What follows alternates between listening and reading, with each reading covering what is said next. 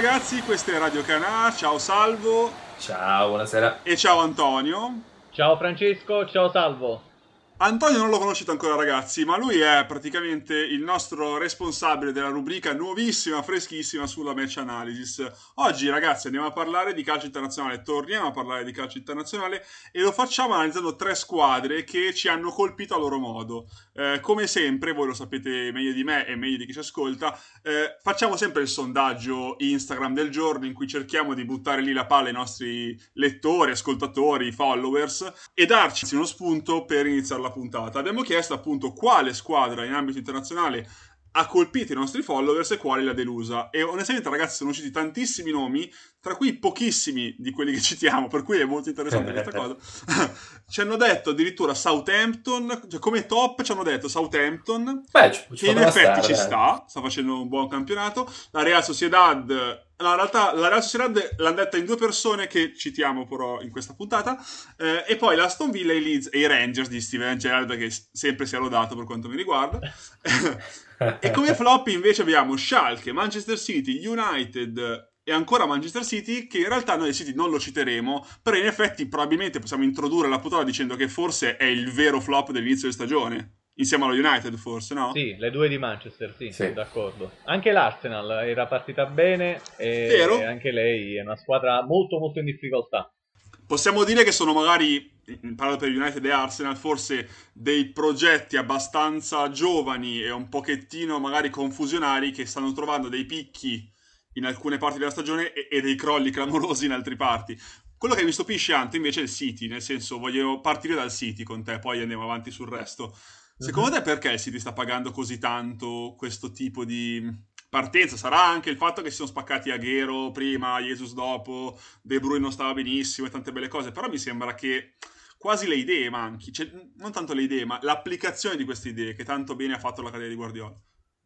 Beh, il Manchester City mh, è una squadra che soprattutto in ambito europeo aveva mostrato fino a questo momento i suoi limiti, perché in un modo o nell'altro in Premier League eh, era sempre riuscita, anzi prima della vittoria del, del Liverpool dello scorso anno praticamente era la squadra che dominava anche la Premier, che comunque è il campionato più forte e più competitivo al mondo.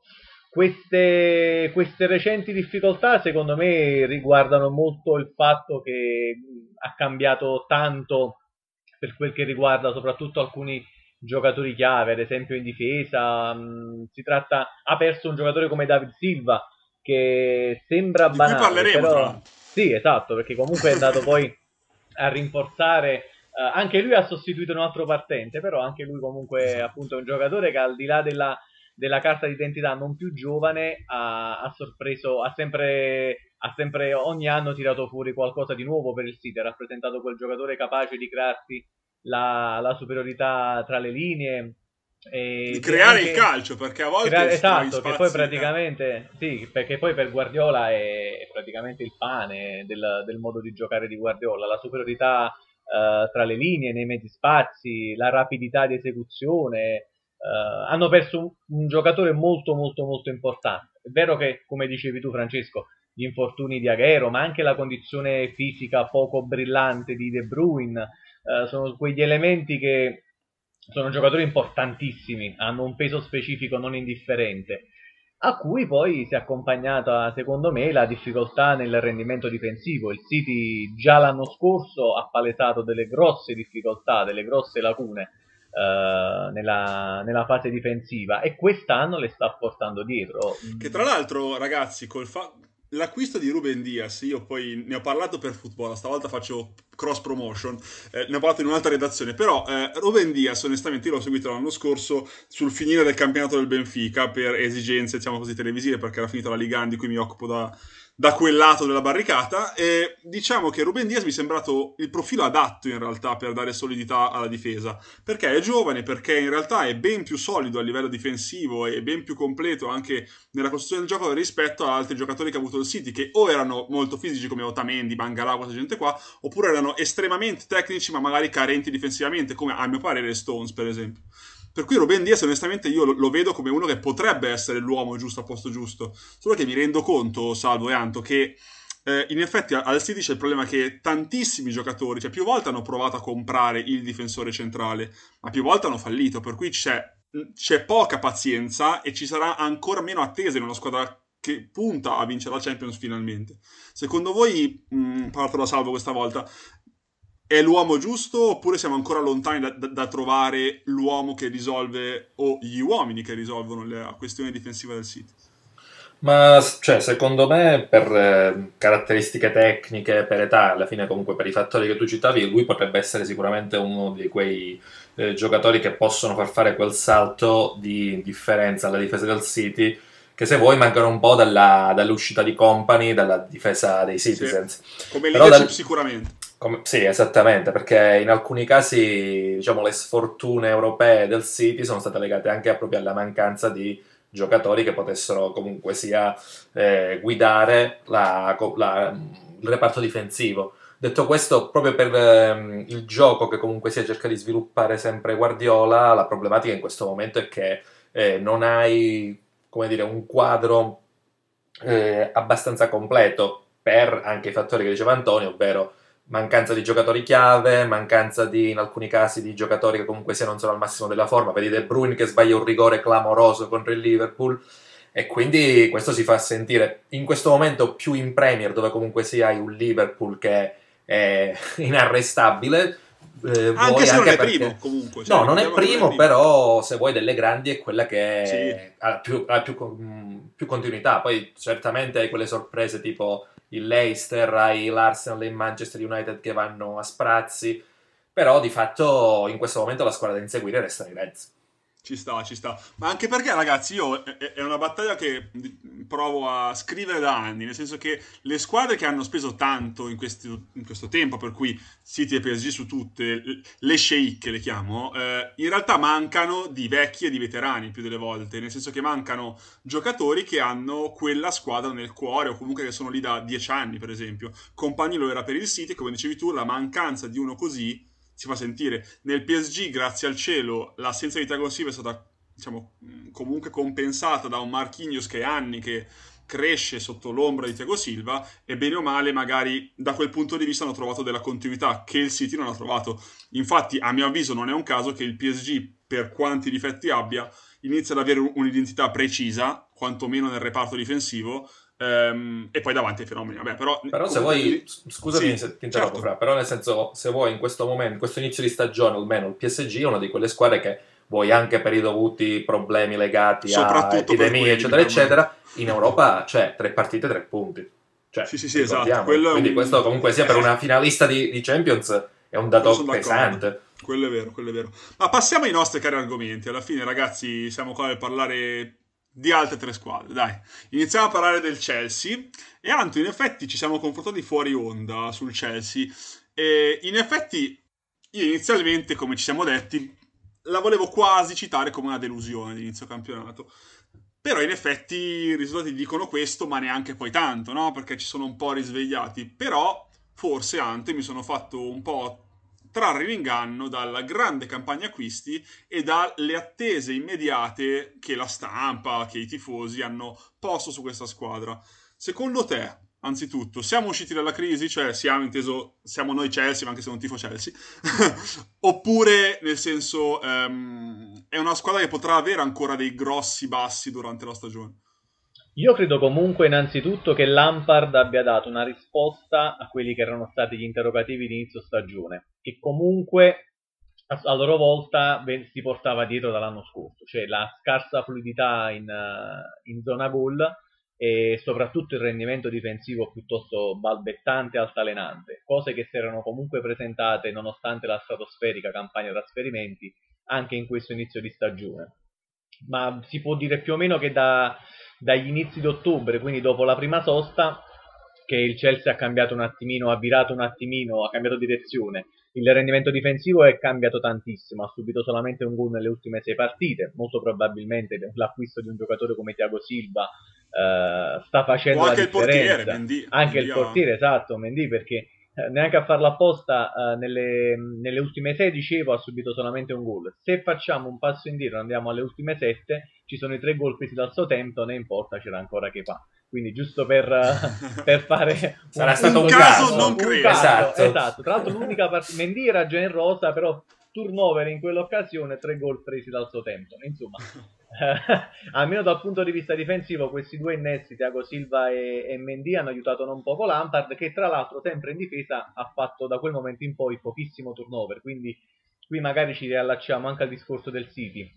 Cambiare spesso non aiuta, perché una linea difensiva, Posto soprattutto. Che però, Anto, scusami se sì. ti interrompo. I, cent- I, due centrali di difesa, però, per un bel periodo a inizio campionato li ha alternati spesso. Cioè, Zuma, Christensen, sì, certo, Silva certo.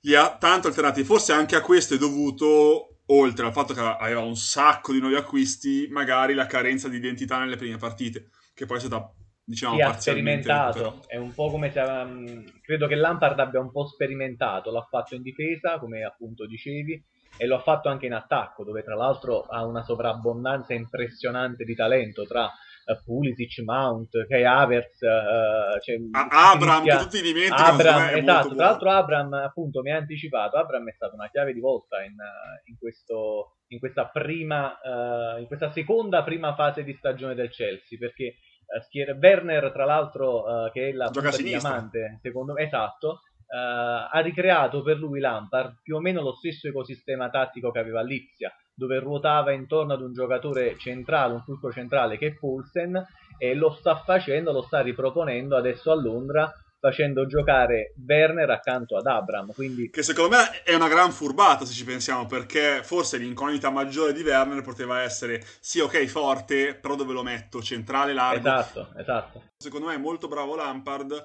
a rimetterlo, come dicevi tu, in quell'ecosistema che poi lo ha indirizzato verso un rendimento che secondo me per adesso è comunque buono, anche se i gol penso che cresceranno esponenzialmente nel tempo. Salvo invece volevo stimolare te sui nuovi acquisti in generale, perché in effetti di Mendy abbiamo già accennato.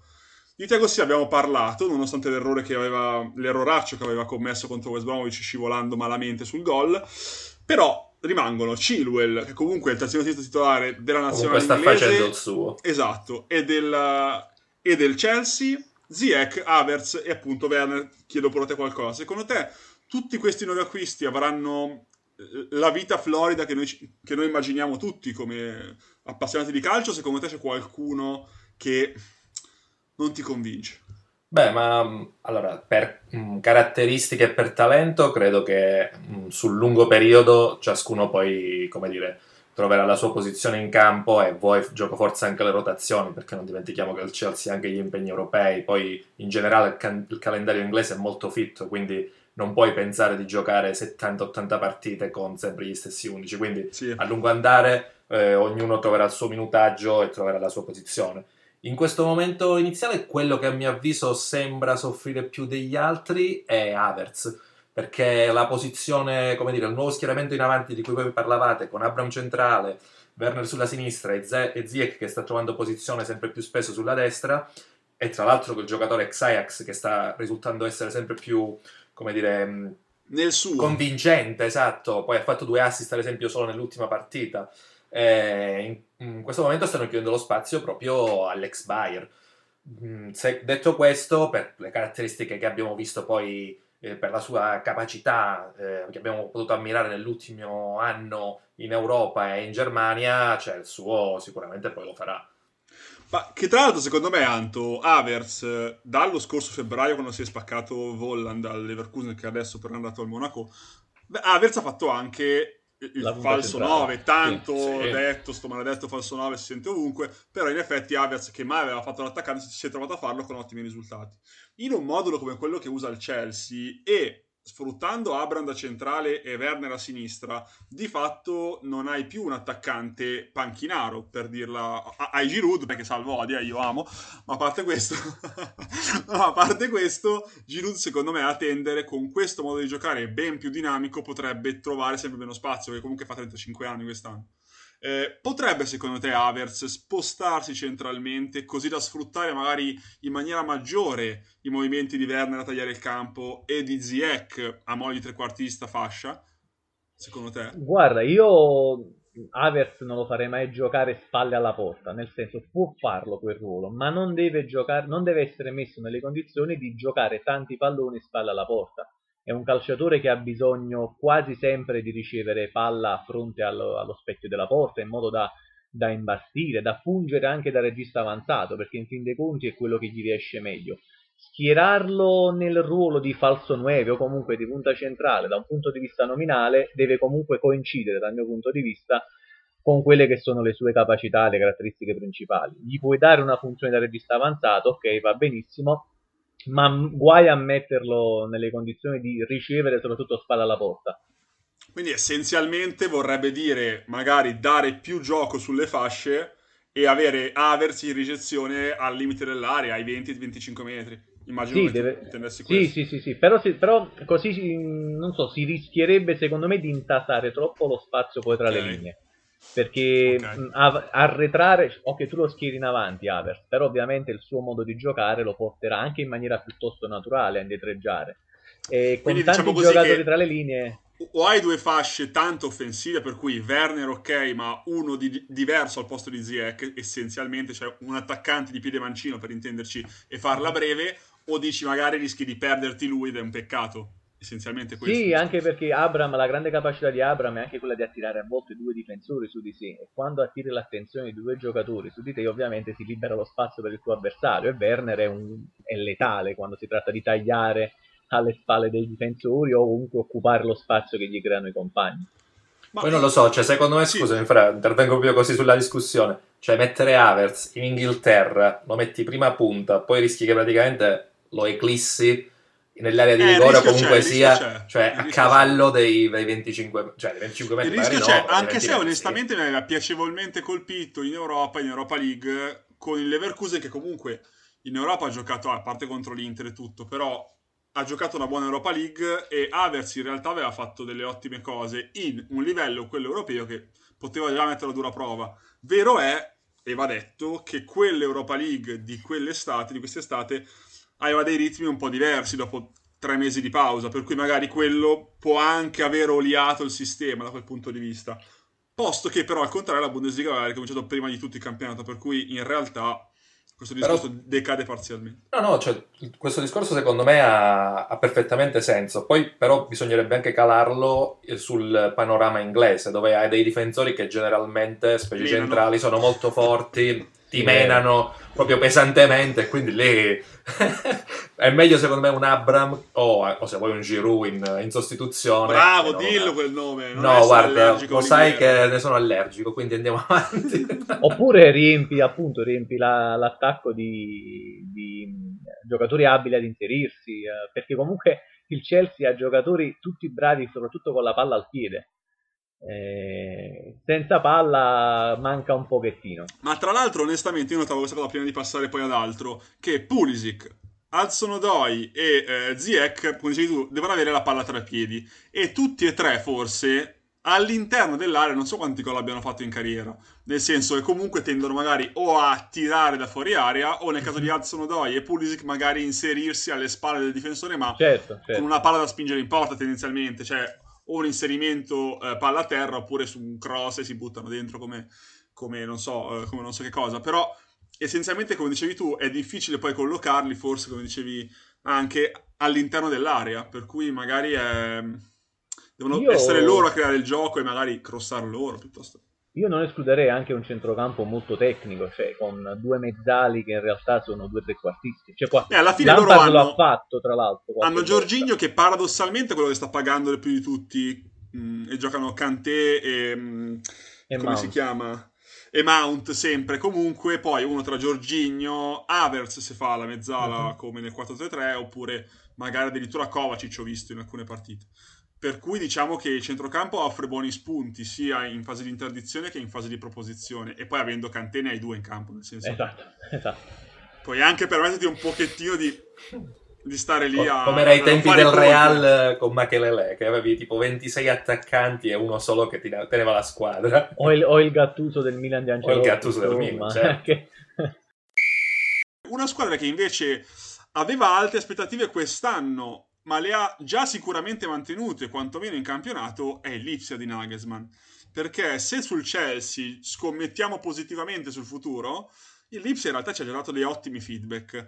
Perché l'anno scorso è arrivata ai semifinali di Champions League, terzo in campionato a un passo dal Borussia Dortmund.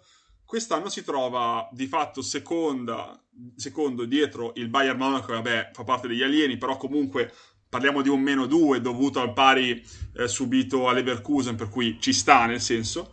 La cosa che a me stupisce, ma non dovrei stupirmi, l'errore mio, è che non è che hanno cambiato chissà che cosa della rosa. Sono sempre loro. Cioè Nagelsmann ha dato un'identità così forte che pur perdendo Werner, pur perdendo Schick, che di fatto era l'attaccante su cui si poteva scommettere se Werner fosse partito, ha comunque un'identità fortissima la squadra. Per cui, diciamo, mh, mm, è forse il caso di dire che il lavoro che sta facendo nel tempo sta pagando oro. Per cui, Salvo, secondo te ci aspettiamo un grande exploit anche quest'anno? Beh, io mi aspetto che comunque sia il Lipsia si confermi nelle prime tre posizioni. Dico prime tre perché in generale, posto il Bayern che, come dire, parte sempre come squadra vincente in Germania, mi aspetto al tempo stesso che anche il Borussia Dortmund faccia il suo e contenda il titolo. Detto questo, sicuramente la squadra di Nagelsmann eh, è una squadra che ha fatto divertire tanto nella scorsa stagione, è stata a mio avviso molto penalizzata da quello che è stato lo stop e poi da tutte le voci legate alla gestione di Werner o comunque sia in generale dal mercato e adesso ne, ne è uscita comunque sia rafforzata con, una, con un nucleo eh, di base che è quello dell'anno scorso e che sta dando comunque sia le soddisfazioni che si aspettavano.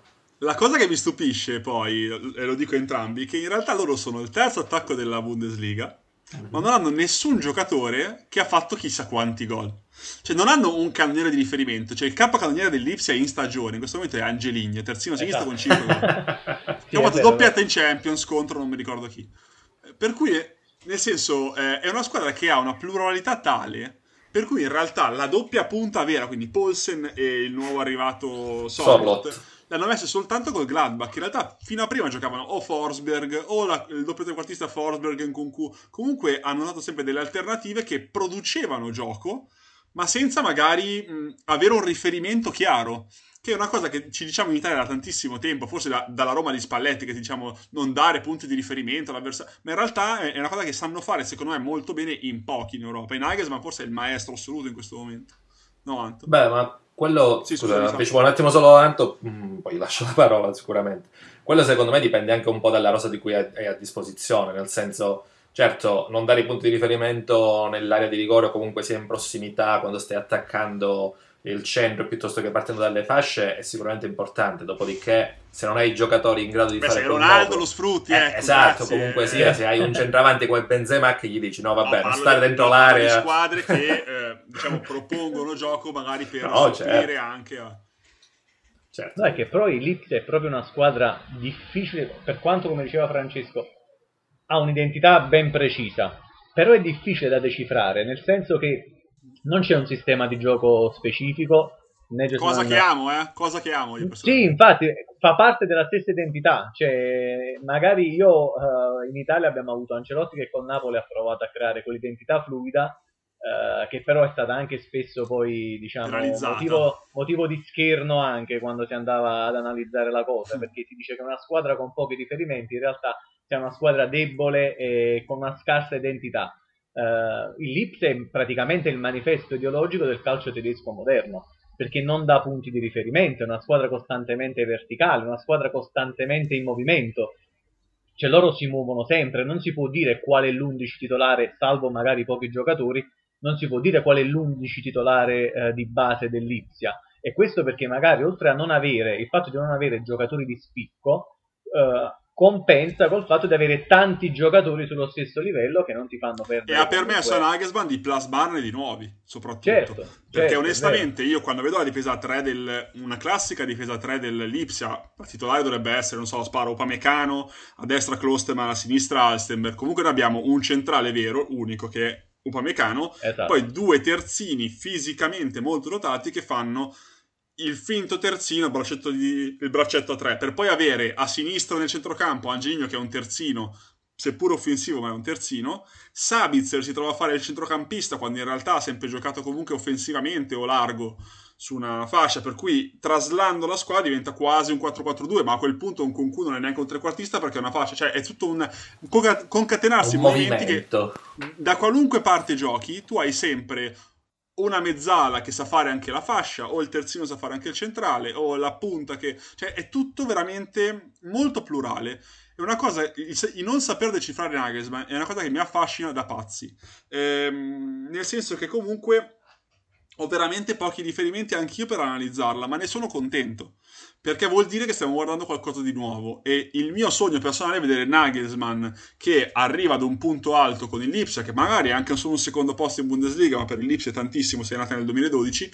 Ehm, e poi magari vederlo in una grande squadra a imporre il suo gioco. Perché io non credo che Nagelsmann, o meglio lo spero, si adatti sicuramente ai dettami di una proprietà che vuole X cose o la vittoria subito. Perché io non ce lo vedo andare al Real Madrid Nagelsmann, personalmente. Ce lo vedo andare in una squadra che banalmente potrebbe anche essere il dopo Guardiola City, per dire una cosa. Cioè, lo vedo più in una squadra che non ha mai vinto in Europa e che vuole riscommettere su un grande allenatore più che al, al contrario che vedere, non so, Real Madrid a Barcellona in cui deve vincere subito. Cioè, Io, lo sai che lo vedrei così benissimo al Siviglia, ad esempio. Cioè, secondo me quella classica Siviglia. squadra che può puntare a vincere, mm. che ha già vinto in Europa, che comunque sia una mentalità molto interessante offensivamente in generale di squadra e che però ti permette di sperimentare.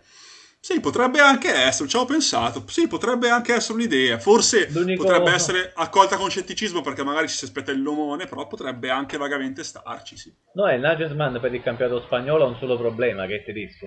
Nel senso che sono le, sono le, due spole che un pochettino si frappongono tra di loro. Sì, e, è. È un, sarebbe un gesto molto molto coraggioso, cioè una scelta molto molto coraggiosa quella di portare un allenatore tedesco in Spagna, ma non perché i tedeschi non possono allenare in Spagna, ma perché in Spagna eh, sì, il, il, il, gioco di posizione, infatti dopo parleremo neanche a farla apposta della Sociedad che è proprio quello, ma spoiler. Eh, Esatto, eh, però sì, io lo, vedo, lo, lo, vedrei molto bene, ad esempio, anche in, uh, in, una squadra della Premier League, sinceramente, che punta molto verticale, a diventare, sì. sì. perché comunque anche lì, a parte che lo, è spettacolare il modo di giocare uh, che ha il Lipsia per la Premier League. Uh, ma anche, eh, anche perché dovesse... se pensiamo a come gioca Klopp, la scuola non vorrei dire che è simile, è quella, ma siamo là, eh. Sì, sì, Poi sì, Klopp magari ha più 11 titolari, ma come diceva Salva, perché ha più, de- ha più riferimenti tecnici, avendo il Liverpool non in Lipsia, però quello penso che sia una conseguenza. Però anche lì Fabigno fa mille ruoli volendo, per cui siamo... il discorso è quello. Tra l'altro, ragazzi, volevo stimolarvi un po' sui nuovi nomi che sono arrivati all'Ipsia, perché in effetti per quanto pochi, secondo me sono tutti abbastanza interessanti.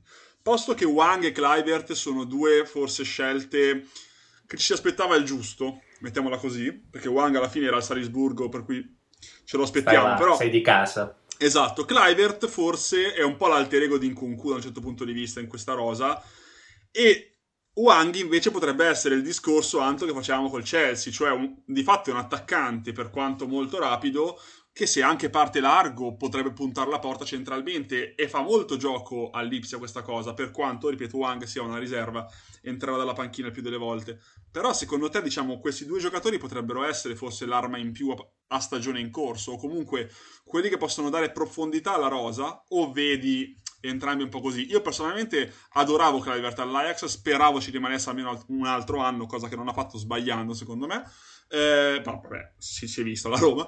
Eh, per cui secondo me potrebbe essere Clivert l'uomo di Nagelsmann e potrebbe esserlo anche Wang secondo te? Allora, Clivert se impara ad affezionarsi un po' di meno al pallone, sicuramente sì.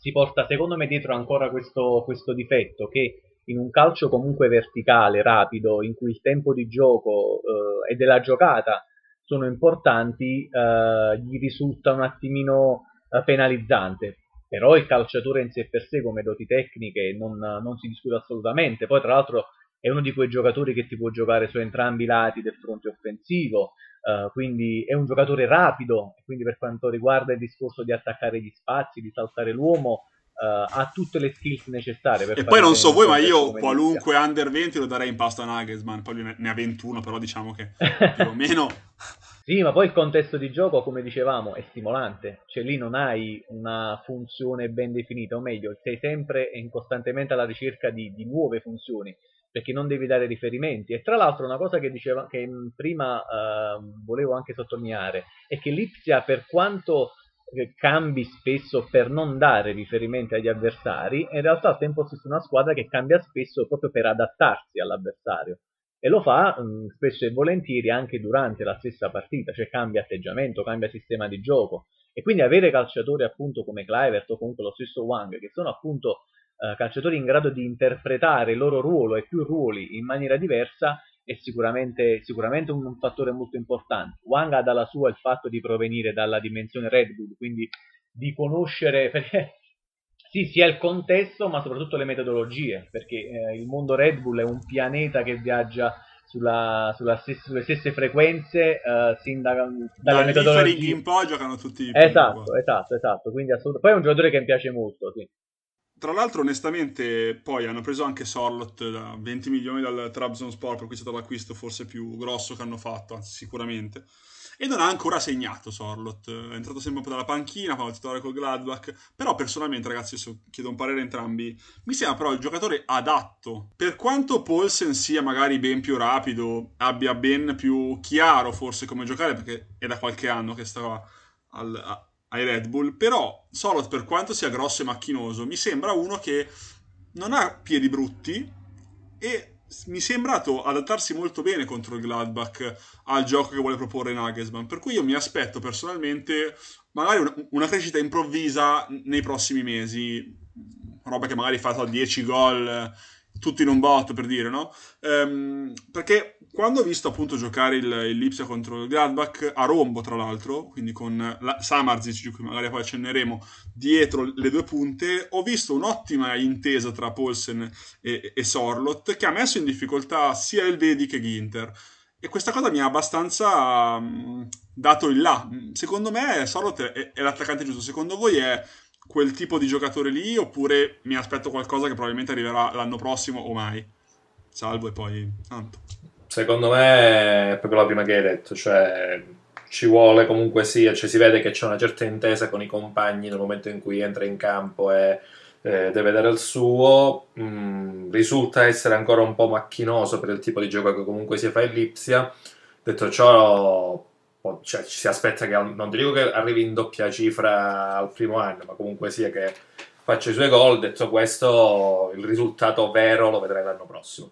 Sì, probabile. Anche perché, ripeto, lui è proprio grosso. Cioè, sì, è un si porta dietro una, una, mole mica male e, è, sì. e, ha già fallito in Premier, per cui c'è un po' lo spauracchio del dire eh, ma ha fatto male a Crystal Palace, Beh, figurati ma... all'Ipsia. Però in realtà secondo no, me è un po' sbagliato. Ma su quello, guarda, non, cioè, secondo me non è indicativo, perché poi tra, parliamo comunque di un ragazzo di 24 anni, sì. cioè potrebbe essersi trattato di uno spostamento che lui non ha digerito bene, poi magari la squadra non riusciva a farlo rendere al meglio, cioè ci sono tanti fattori. Credo che all'Ipsia questo problema lui non dovrebbe averlo, anche perché, come dire, è una batteria di giocatori intorno che ti permette sì, comunque sì. sia di metterti in buone condizioni davanti alla porta, dopodiché sta a lui, ma deve ancora assorbire comunque sia quello che è il gioco dell'Ipsi. Sì, poi tra l'altro... Quanto secondo te?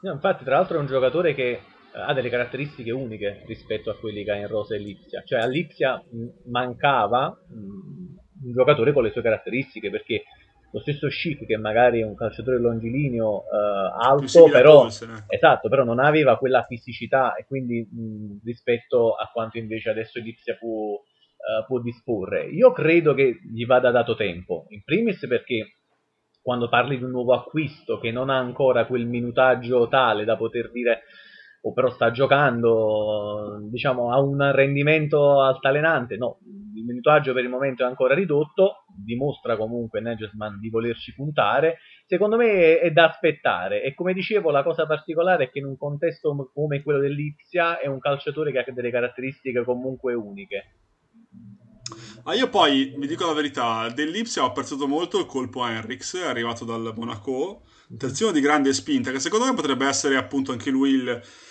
diciamo, l'alter ego di Angelino sull'altra fascia, ecco. Ma quello che mi ha completamente fatto fucire la testa è, è Samarzic, 2002 ex Erta Berlino, arrivato per 500.000 euro, una roba del genere. Erta che ci puntava un sacco, ma che alla fine ha ceduto a venderlo, penso per la voglia del giocatore di misurarsi con un altro contesto. Lui, ragazzi, ah, col Gladbach ha fallito. Io ho eh, seguito appunto per la pagina quella partita e non ha fatto grandi cose. Però, secondo me, lui è quel giocatore che se per sbaglio, se per sbaglio trova l'ambiente giusto, fa il fuoco. Cioè ha una visione di gioco periferica pazzesca. Lui vede cose che penso non esistano più o meno. E ha un lancio sulla media lunga distanza che ho visto fare veramente. Cioè, ho, ho visto diciamo, eseguire a pochi giocatori di quell'età. È un 2002. Che... È un 2002. Detto che fra l'altro, cioè, noi in questo discorso finora non abbiamo citato Dani Olmo. Eh, esatto, cioè, esatto. Parliamo Dani dell'ultimo, Olmo, cioè, uscito. Hai ragione. Sì, possiamo citarlo. Chiudiamo con Dani Olmo. Esatto. Secondo voi è la chiave di volta dell'Ipsia? È l'uomo imprevedibile dell'Ipsia? Sì, io, io, sì, cioè anche io sono innamorato onestamente di come gioca comunque sia lui e delle sue potenzialità, di quello che ha mostrato al suo esordio, delle, se vuoi del poco in realtà che ha fatto vedere l'anno scorso perché non è stato comunque fra i protagonisti della cavalcata dell'Ipsia, però io mi aspetto veramente tantissimo da lui da qui in avanti. Anto? Insieme a, insieme a Nkunku, Dani Olmo secondo me è l'altro giocatore davvero chiave, importante in questa, in questa prima fase della stagione dell'Ipsia. Abbiamo parlato di Angeligno, però soprattutto per il contributo che ha dato poi in zona gol, ma è un calciatore sì, esatto. unico, unico anche nel modo che ha di interpretare quel ruolo. Però Dani Olmo, tra l'altro, è il miglior assist man della, dell'Ipsia. Sì, è vero. Uh, e soprattutto Nagelsmann praticamente gli ha affidato la tre quarti, cioè lui è, è quello deputato a Se fare... c'è gioca. Esatto, il bello e il cattivo tempo. Uh, cerca tanto, tanto, la porta, uh, se non erro nella rosa dell'Ipsia è quello che calcia più in porta durante una partita, quindi 2.3 di media tiri, quindi uh, è anche un calciatore che sta imparando oltre che a rifinire anche a finalizzare. Uh, sinceramente credo che intorno alle, alle, sue prestazioni ruotano le fortune dell'Ipsia che se non ci fosse il Bayern Monaco detto tra di noi avrebbe almeno uno scudetto no, onestamente Olmo poi ti dico a me piace molto come prospettiva però mi ricordo che eh, quando era arrivata all'Ipsia mi sembrava circolato da, da un hype troppo grande uh-huh. eh, in realtà come tutti tutti gli under 23 in mano a Nagelsmann diventano qualcosa che solo lui vede e, e, va bene così, nel senso che ha ragione lui, basta. No, ma anche diciamo che in poi... qualità lì affiderei chiunque a Nagelsmann. Ma anche perché poi tra l'altro era un po' uscito fuori insomma dal, dal sì, cerchio importante del calcio europeo. Volutamente, lui ha scelto di andare a Dinamo Zagreb. Sì, perché voleva il tempo di crescere, di maturare, anche lì un contesto che comunque per quel che riguarda il calcio balcanico penso sia tra i vivai più floridi in assoluto però è rientrato diciamo dalla porta che neanche potremmo definire principale però è l'Ipsia di questi ultimi anni sostanzialmente è una squadra che a livello è europeo una delle porte principali esatto, esatto. soprattutto per il contesto come dicevamo il contesto esatto. è importante Raga, passiamo alla Real Sociedad perché in realtà è, secondo me è il piatto forte di giornata. È una squadra che a me fa letteralmente impazzire. Sono primi in liga. Va detto che Real e Barça non stanno facendo la miglior stagione della loro vita, però come ogni occasione se non la cogli resta lì da sola, nel senso eh, Sociedad però la esatto. sta cogliendo molto bene. Le, legge alla voce Deportivo La Corugna. Eh? Esatto, per gli amici milanisti che tanto ci vorranno bene. Eh, Anto, io partirei da te. Io ho rivisto tantissimo il Napoli di Sarri quando ho visto giocare la Real Sociedad, perché aveva anche dei calciatori, delle costruzioni di gioco molto molto molto simili a quelli che erano i principi di gioco del Napoli di Sarri e, ehm, è una squadra che costruisce dal basso, certo, mh, rispetto a quel Napoli adotta la salita alla Volpiana, quindi quella costruzione a tre quel uomini mediano, con centrali, centrali di difesa, esatto, eh. esatto, che rientra tra i due centrali che tendono ad allargarsi e poi eh, l'ampiezza viene occupata dai, dai terzini. Però ha dei giocatori che a me piacciono tantissimo, su tutti c'è Portu, è mm. semplice magari eh, citare David Silva, però Portu mi piace tantissimo, mi ricorda sempre per fare parallelismi con Napoli, il, il, primissimo Cagliacone che sono d'accordo. se, ha, ha, dei movimenti che non so, sembra quasi il suo clone praticamente, è bravissimo senza palla uh, nei tagli dall'interno all'esterno, dall'esterno all'interno, uh, nei tempi di gioco, è bravo con la palla, salta l'uomo, è un calciatore che mi è piaciuto e mi, mi ha impressionato tantissimo. Poi certo, nella Sociedad c'è Oyarzabal che è il, è il talento Oyarzabal di casa, però... È, è, secondo me è, è, è, clamoroso lui, secondo me è una roba... Cioè io proprio... 47 di piede. Davvero? Sì, 47 Ma è alto un metro e mezzo, fare quelle cose. Eh sì, un metro e 80, un metro e 80, 47 di piedi. tipo Pippo, eh, tipo Pippo. Esatto, è altissimo. Sì, e riesce a fare quelle cose. Tra l'altro io, Real Sabal, mi sarei giocato la casa, e non è che non l'ho fatto se no stavo a piedi, che sarebbe stato l'uomo ideale per Klopp come backup del tridente. Hanno preso Iota, che vabbè, sono cascati comunque in piedi, però come giocatore mi ricordava uno molto, anzi, mi, mi ricorda quel tipo di giocatore che è Iota, cioè uno che può dare profondità alla rosa, come una rosa del Liverpool in quel caso, perché ha caratteristiche molto simili ai giocatori che hanno in rosa, quindi è uno che rientra volentieri in mezzo al campo, è mancino, ha un buon tiro, vede abbastanza bene la porta. E in realtà poi mi ha deluso che hanno preso Iota, però Iota comunque de- devo dire che è fortino il ragazzo. e invece Salvo, secondo te la società è stata più brava a cogliere diciamo, il problemino Real Barça o il progetto ti ha proprio convinto da dire cacchio, prima o poi dovevano venire fuori questi ragazzi? Mm, guarda, per quello che è la stagione in corso, sicuramente come dire, stanno cogliendo l'occasione di una mancanza delle grandi, perché di fatto Real e Barça si stanno, anzi dall'inizio dell'anno si stanno azzoppando da sole e poi vedi anche l'ultima sconfitta esempio del Real col Valencia, Mamma cioè si fa più male da sola che non per i meriti degli altri. Tre rigori. Dopodiché, nel senso, mh, mm, sicuramente, come diceva anche Anto, la squadra gira a perfezione in questo momento. Eh, hai degli interpreti che comunque sia sono in gran forma e sei riuscito anche a pescare quel, quel jolly che è Silva, che è la ciliegina sulla torta di una torta già pronta, ecco, già preparata l'anno scorso. Più bella da dire è che praticamente non hanno fatto mercato perché in realtà sì. loro hanno tirato eh, Roberto Lopez e Subimendi è entrato su dalla squadra B e hanno preso David Silva a zero, per cui di fatto mercato a costo zero con due canterani e David Silva che parla da solo, per cui hanno di fatto portato avanti un progetto che va avanti ormai da due anni. E devo dire che ha valorizzato Odegaard che adesso è andato via al Real che davano per finito a 18 anni, realtà è inconcepibile ma si è fatto valere, Oyar Savale è cresciuto un sacco, ha fatto esordire Barrencia che ormai è uno dei giocatori titolari perché ne usa 13-14 più o meno. Eh, Ishak, secondo me, anche lui, come Odegaard, lo davano per finito quasi a 18-19 anni, ora ha trovato una sua identità. Eh, si alterna con William Osè, ma secondo me è un attaccante Ishak che potrebbe eh, vedere il suo exploit tra pochi anni, secondo me. Beh, ne ha 21, poi... voglio dire, ne ha ah, no, tempo infatti, ancora per fare. È uno, è uno in cui credo molto, perché onestamente mh, mm, mi è sembrato prematuro dare per spacciati sia Ishak che Odegaard, non so per quale motivo. Eh, ma, ma lo sai qual è il fatto? Secondo me si collega a quello che dicevi prima eh, di Olmo, cioè c'è in alcuni casi sui 18 anni, in generale sugli under 23, che hanno una qualità sopra la media, un hype clamoroso che in alcuni casi non ha senso, è come se cioè in generale la frenesia che hai nella, nel mondo quotidiano devi tirare addosso a un diciottenne che dovrebbe fare il Maradona di turno per tutta una carriera. Cioè. Tra l'altro, ragazzi, non so voi, ma io una cosa che penso prima di tornare a Sociedad mh, mm, è che cioè, secondo me non per forza esiste il fenomeno a 20 anni. Cioè, quello che noi siamo fatti la bocca buona ormai come appassionati di calcio è che il giocatore che a 18 anni è bravo, lo sarà ancora di più a 22, ma non è vero sta cosa, perché in realtà adesso, punto primo, il plateau, diciamo, del rendimento viene raggiunto molto prima, maturano presto e poi smettono di fare di, crescere fondamentalmente il più delle volte, secondo me, poi magari sbaglio.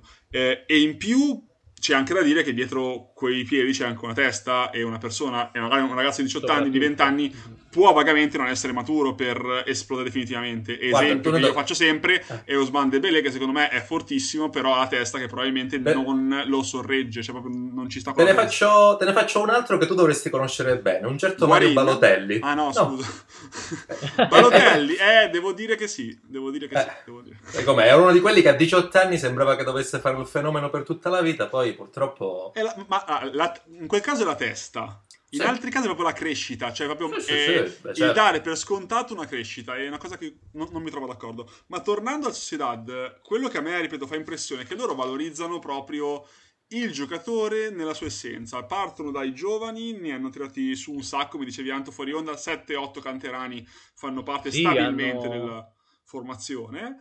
Eh, sì, compreso l'allenatore, tra esatto, l'altro. Esatto, E in più, onestamente, sono molto colpito dal fatto che hanno un sistema di gioco, cioè loro vanno avanti su uomini che già di fatto conoscono che portano avanti nel tempo e li fanno crescere bene. Cioè, mh, anche gli, hanno ripescato Yanusai, ragazzi. Cioè, Yanusai era finito. Sì. Era finito. Ora mh, fa parte dei 13-14 che dicevamo che giocano.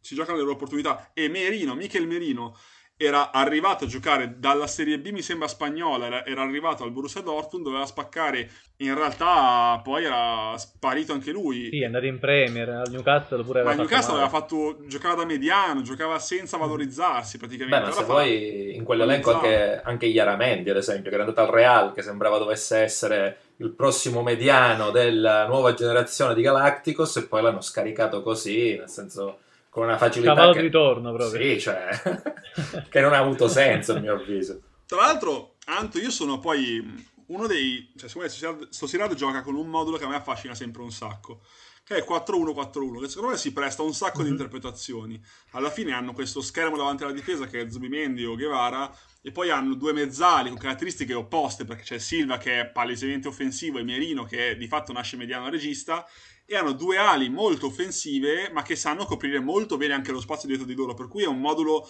in questo caso ma penso anche in generale tutti i 4-1-4-1 che ho visto fare dal City eccetera eccetera o anche dal Bayern di Guardiola sono comunque molto fluidi il più delle volte quando è ben applicato mi affascina molto come sistema di gioco tu cosa ne pensi di questo? Uh, hai, hai, inquadrato perfettamente, Francini, nel senso che loro quando attaccano sono un 4-3-3 a tutti gli effetti.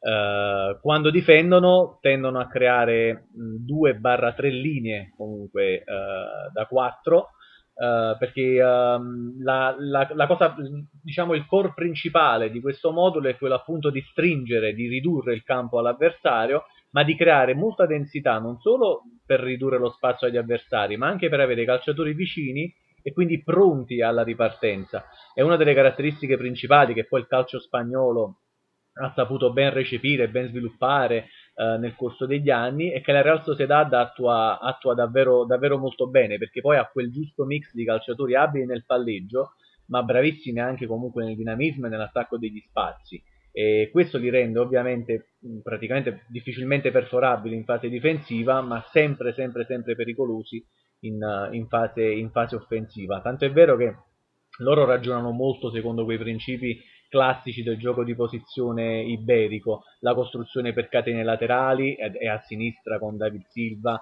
No, eh, anche Monreal c'hanno. E eh, Nacio Monreal, esatto, hanno praticamente la loro, la loro principale arma.